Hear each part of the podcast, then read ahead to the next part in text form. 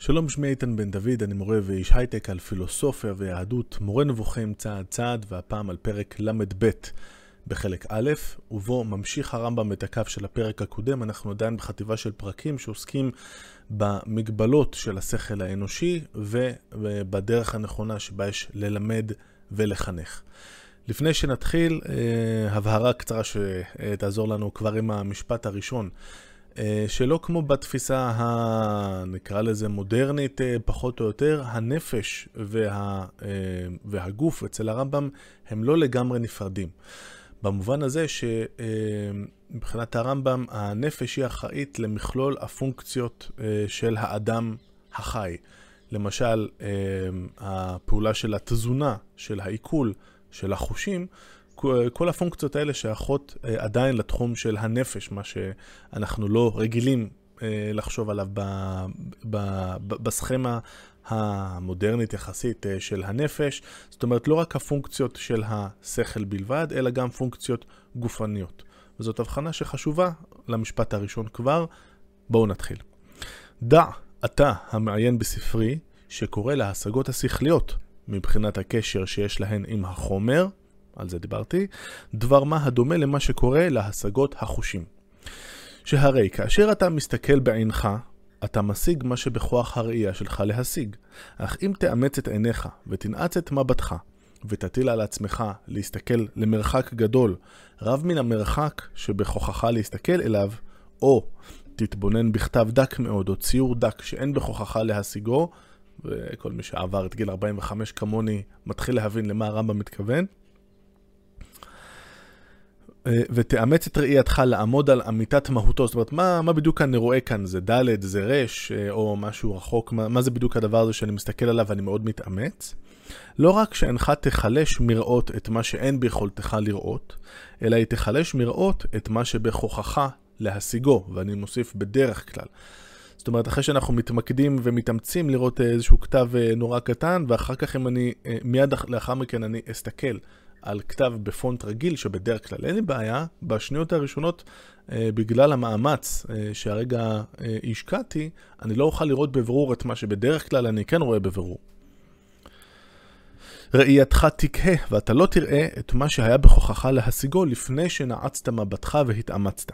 כך מוצא כל המעיין באיזו חוכמה את הקורא לו בשעת החשיבה, שכן אם יפליג בחשיבה ויאמץ את כל רעיוניו, ייטמטם ולא יבין אז אפילו את מה שהיה עשוי להבין, כי כל כוחות הגוף שווים לעניין זה. זאת אומרת, ההגות השכלית, בהיותנו יצורים שמורכבים מגוף ונפש ביחד, היא לא מנותקת מהחומר, ולכן אותן מגבלות שיש לנו בחושים הגופניים, זה בדיוק אותו דבר גם בניסיון שלנו להשיג השגה שכלית. ונזכיר את מה שהרמב"ם כבר, עבר, כבר אמר בשמונה פרקים למשל, והוא ידבר על זה עוד כאן. החומר זאת המחיצה הכי גדולה שמפרידה בינינו לבין הכרת אלוהים, הכרה של הדברים כמו שהם בעולם, וזו המחיצה שאפילו משה רבנו, שיכול היה, יכול היה לכל שאר המחיצות של התאוות ושל התפיסות השגויות, גם הוא לא יכול היה לראות את אלוהים כל עוד הוא חי, כל עוד הוא נתון בחומר. וכגון זה יקרה לך בהשגות השכליות. כי אם תעצור כמו שצריך, במקום הספק, ולא תרמה את עצמך, בכך שתחשוב שיש הוכחה, הוכחה מופתית למה שלא הוכח הוכחה מופתית, ולא תמהר לדחות את כל מה שלא הוכח הפכו, ותחליט להכחישו, ולא תשאף להשיג את מה שאין ביכולתך להשיג, אזי השגת את השלמות האנושית, ותהיה בדרגת רבי עקיבא, עליו השלום, אשר נכנס בשלום ויצא בשלום, כאשר עיין בדברים המטאפיזיים האלה. זאת אומרת, צריך לדעת מתי לעצור, איפה שאי אפשר להגיע להוכחות חותכות, להגיד, טוב, פה אני עוצר, או לפחות אני לא נוקט בעמדה מאוד ברורה, ומחליט שהדבר חייב להיות כך ולא אחרת. למה הוא מביא כאן את רבי עקיבא? או, אחד הסיפורים המכוננים בתורת הסוד של העם היהודי נמצא במסכת חגיגה בתלמוד הבבלי, דף י"ד עמוד ב', ובו מסופר על ארבעה שנכנסו לפרדס או בפרדס. אני ארצה קודם לקרוא את זה ככה סטרייט, ואחר כך טיפה נסביר מה הלך פה. זה הולך ככה. תנו רבנן, שנו רבותינו. ארבעה נכנסו בפרדס, ואלו הן בן עזאי ובן זומה, אחר, זה הכינוי של רבי אלישע בן אבויה, ורבי עקיבא. אמר להם רבי עקיבא, כשאתם מגיעים אצל אבני שיש טהור, אל תאמרו מים מים, משום שנאמר דובר שקרים לא יקון לנגד עיניי. מה קרה לכל אחד מהם? בן עזאי הציץ ומת. עליו הכתוב אומר, יקר בעיני אדוני המבת לחסידיו. בן זומה הציץ ונפגע, הוא איבד את שפיות דעתו. ועליו הכתוב אומר, דבש מצאת, אכול דייקה, פן תסבענו והקטו. אחר, אלישע, קיצץ בנטיעות, שזה אומר בגדול שהוא היה הדתל"ש הראשון. רבי עקיבא יצא בשלום. עד כאן הסיפור, זה ממשיך קצת לכל מיני דברים שקשורים בדמויות שהיו כאן, אבל זה הסיפור. הוא מאוד קצר, הוא מאוד סתום, אבל בגדול הפרשנות המקובלת היא שהם לא נכנסו לאיזשהו פרדס, אלא עסקו באיזושהי פרקטיקה של משהו מיסטי, של לנסות להגיע לתובנות שאי אפשר להגיע אליהן בדרכים הרגילות, איזושהי חקירה מעמיקה לתוך רזי האלוהות, מה שהרמב"ם מכנה כאן העניינים המטאפיזיים.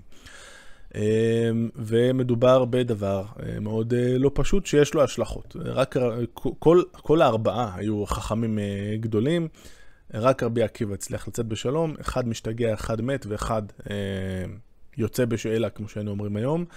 אני רק אפנה אתכם לסרטונים שלי גם על רבי אלישע בן אבויה וגם על רבי עקיבא, הלינקים נמצאים בתיאור. אמרנו שהדבר הזה מאוד סתום, הדבר היחיד שיש לנו להיאחז בו זאת האמירה של רבי עקיבא, ההדרכה שלו לאחרים, כשאתם מגיעים למקום אבני שיש טהור, אל תגידו מים מים. מבחינת הרמב"ם, מה שהוא מנסה לומר כאן, קודם כל יש, טוב, וזו גם הפרשנות המקובלת, שיש טהור, כשמסתכלים עליו יש איזושהי השתקפות, נכון? וזה נראה כאילו מדובר במים. אז אומר רבי עקיבא, תיזהרו, כאילו יהיה מקום שיראה לכם כאילו זה מים, כשזה בעצם שיש טהור. אל תגידו שזה מים מים, זאת אומרת יש פה את ההדגשה שאומרת אנחנו יודעים להגיד שזה מים כביכול, אלא, אלא משהו אחר, הוא לא אומר מה כן, הוא אומר אל תגידו מים מים. עוד רגע נראה איך הרמב"ם מבין את העניין הזה. אך אם תבקש השגה שהמעל להשגתך, או תמהר להכחיש את הדברים אשר הפכם לא הוכח בהוכחה מופתית, או שהם אפשריים ולו באפשרות הרחוקה ביותר, תדבק באלישע אחר. לא רק שלא תהיה שלם, אלא תהפוך הפגום שבפגומים, ואז יארה עליך שיתגברו עליך דמיונות ונטייה לפגמים, תועבות ורעות, מכיוון שהשכל תרוד ואורו כבה. כמו מיני הדמיונות הכוזבים המזדמנים לעין, כאשר נחלשת הרוח הרועה אצל חולים, או אצל הנועצים מניהם להסתכל בדברים מהירים או בדברים דקיקים. על עניין זה נאמר, דבש מצאת, אכול דייקה, פן תשבענו והקטו, ראינו איך הדבר הזה מופיע בגמרא, וכך הביאו, הביאוהו החכמים ז"ל, משל בגנות אלישע אחר. וכאן כמובן שכל הפרשנים הקלאסיים כבר קופצים מיד, כי הכתוב לא אמר את זה על אלישע, אלא הוא אמר את זה על בן, בן זומה, זה שהציץ ונפגע. ומה נפלא המשל הזה, אני חוזר לרמב"ם, שהרי הוא מדמה את החוכמה לאכילה, כמו שאמרנו בפרק הקודם, והוא מזכיר את המהנה ביותר בין המאכלים והוא הדבש. אך טבעו של הדבש, שאם מרבים בו, הוא טורף את הקיבה וגורם להקעה. הרי זה כאילו, כאילו הוא אומר שטבעה של ההשגה הזאת, ההשגה, כשאנחנו מדברים על הדברים העדינים והחשובים של המטאפיזיקה, למרות רוממותה וגדולתה והשלמות שבה, הוא שאם אין, שאם אין נעצרים בה אצל גבולה ונוהגים בה בזהירות, היא נהפכת לחיסרון, כמו אכילת הדבש, שאם אוכלו במידה הוא ניזון ונהנה, ואם מוסיף הולך הכל. זאת אומרת שאם אנחנו אוכלים יותר מדי דבש, הכל, אנחנו מקיאים את הכל, וגם מה שהיינו יכולים להסתפק בו, אם היינו מצרים בזמן, וזה היה בא לטובתנו, גם זה הולך לנו לאיבוד. ואין ספק שהמשל הזה מאוד הולך לכיוון שהרמב"ם מנסה ללכת אליו, של אם אנחנו לא נעצרים איפה שצריך בעיון, וקופצים למסקנות לא נכונות, אנחנו גורמים, לא רק שאנחנו לא מרוויחים, לא ממשיכים להתקדם במדרגות של ההשגה האנושית, אלא מגיעים בעצם למצב שאנחנו יוצרים לעצמנו נזק. למשל, כשהרמב"ם יסביר את הדברים שעומדים בבסיס של העבודה הזרה, הוא בעצם ינקוט בדרך הסבר די דומה. זאת אומרת, הטעות לא הייתה, הטעות בהתחלה הייתה טעות קטנה של אנשים שלא ידעו, זאת אומרת, הלכו איזה צעד אחד קצת רחוק מדי בעניין של איזה כבוד, או, או האם צריך לתת כבוד לכוכבים ולגלגלים, כי הם המשרתים הראשיים של אלוהים, ומשם במהלך שלקח כמה דורות ואנשים שלא הבינו נכון את הדברים וכולי, הגענו בסוף למצב של אנשים שעובדים את הכוכבים, עובדים אלוהים אחרים ולא את אלוהים.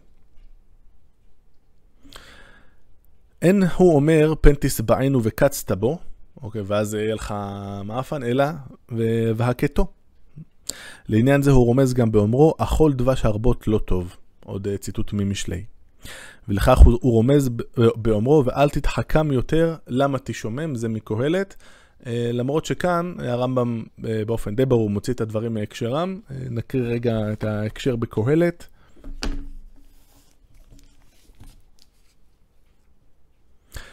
אל תהי צדיק הרבה, ואל תתחכם יותר, למה תשומם. אל תרשע הרבה, ואל תהי שחל, שחל בסמך, כלומר טיפש, למה תמות בלא עיתך. ולכן, טוב אשר תאחוז בזה, וגם מזה אל תנח את ידיך, כי ירא אלוהים יצא את כולם. זאת אומרת, זה משהו של בוא תלך באמצע, אל תנסה להיות חכם יותר מדי, על זה הרמב"ם בהחלט היה חותם, אבל גם תנס, אל תנסה להיות טיפש יותר מדי, לך באמצע.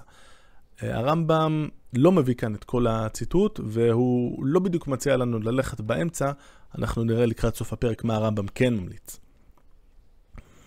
לכך הוא רומז גם באומרו, שמור רגלך כאשר תלך אל בית האלוהים.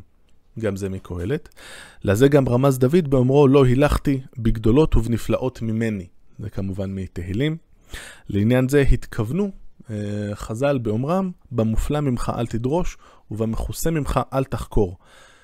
במה שהורשת דרוש, וגרסה אחרת התבונן, ואין לך עסק בנפלאות. בכלל אל תתקרב לתחום הזה, זאת אמירה מאוד ברורה ובוטה של חז"ל, שלכאורה הייתה אמורה להוביל את הרמב"ם להגיד, טוב, אם ככה לא מתעסק בכלל בדברים האלה, ואין לנו את מורה נבוכים ביד.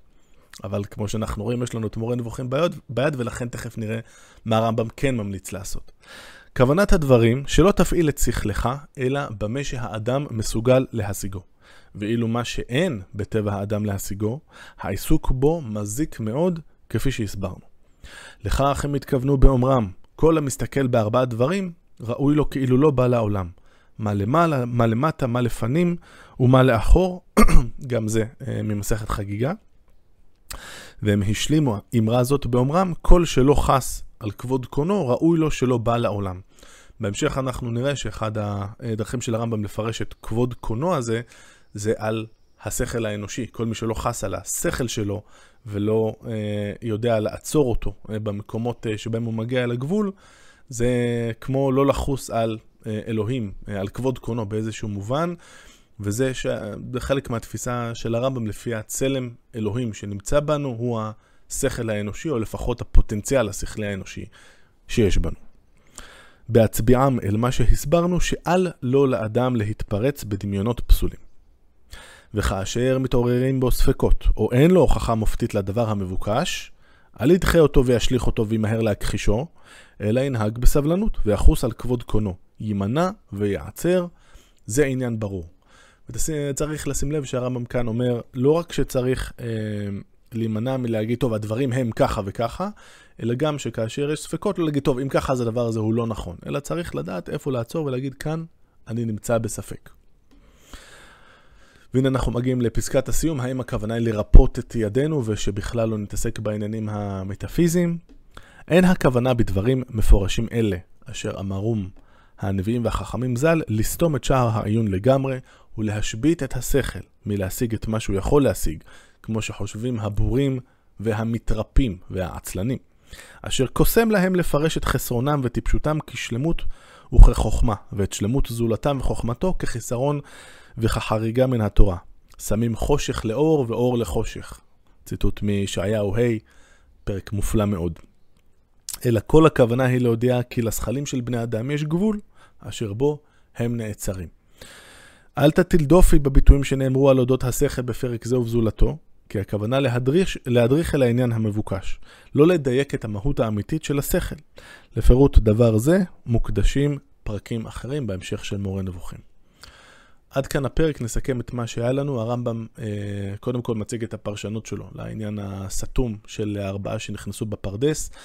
אה, הוא מעלה על נס את היכולת של רבי עקיבא כמו שהוא מפרש אותה, אה, לא לקפוץ למסקנות ולא להתחייב לדברים אה, שאין להם הוכחה אה, מופתית, מסודרת, גיאומטרית, אלא להגיד טוב, את זה אני לא יודע. אלישע אחר מובא על ידו כדוגמה אה, למי שלא יודע לעצור אה, בזמן, ומי שלא יודע לעצור בזמן, לא זו בלבד שהוא לא אה, מצליח להגשים את הפוטנציאל שלו ולהמשיך להתקדם, אלא הוא גם מידרדר, אה, והופך להיות הפגום שבפגומים, כמו אלישע אחר. אה, עד כאן, להפעם, להתראות.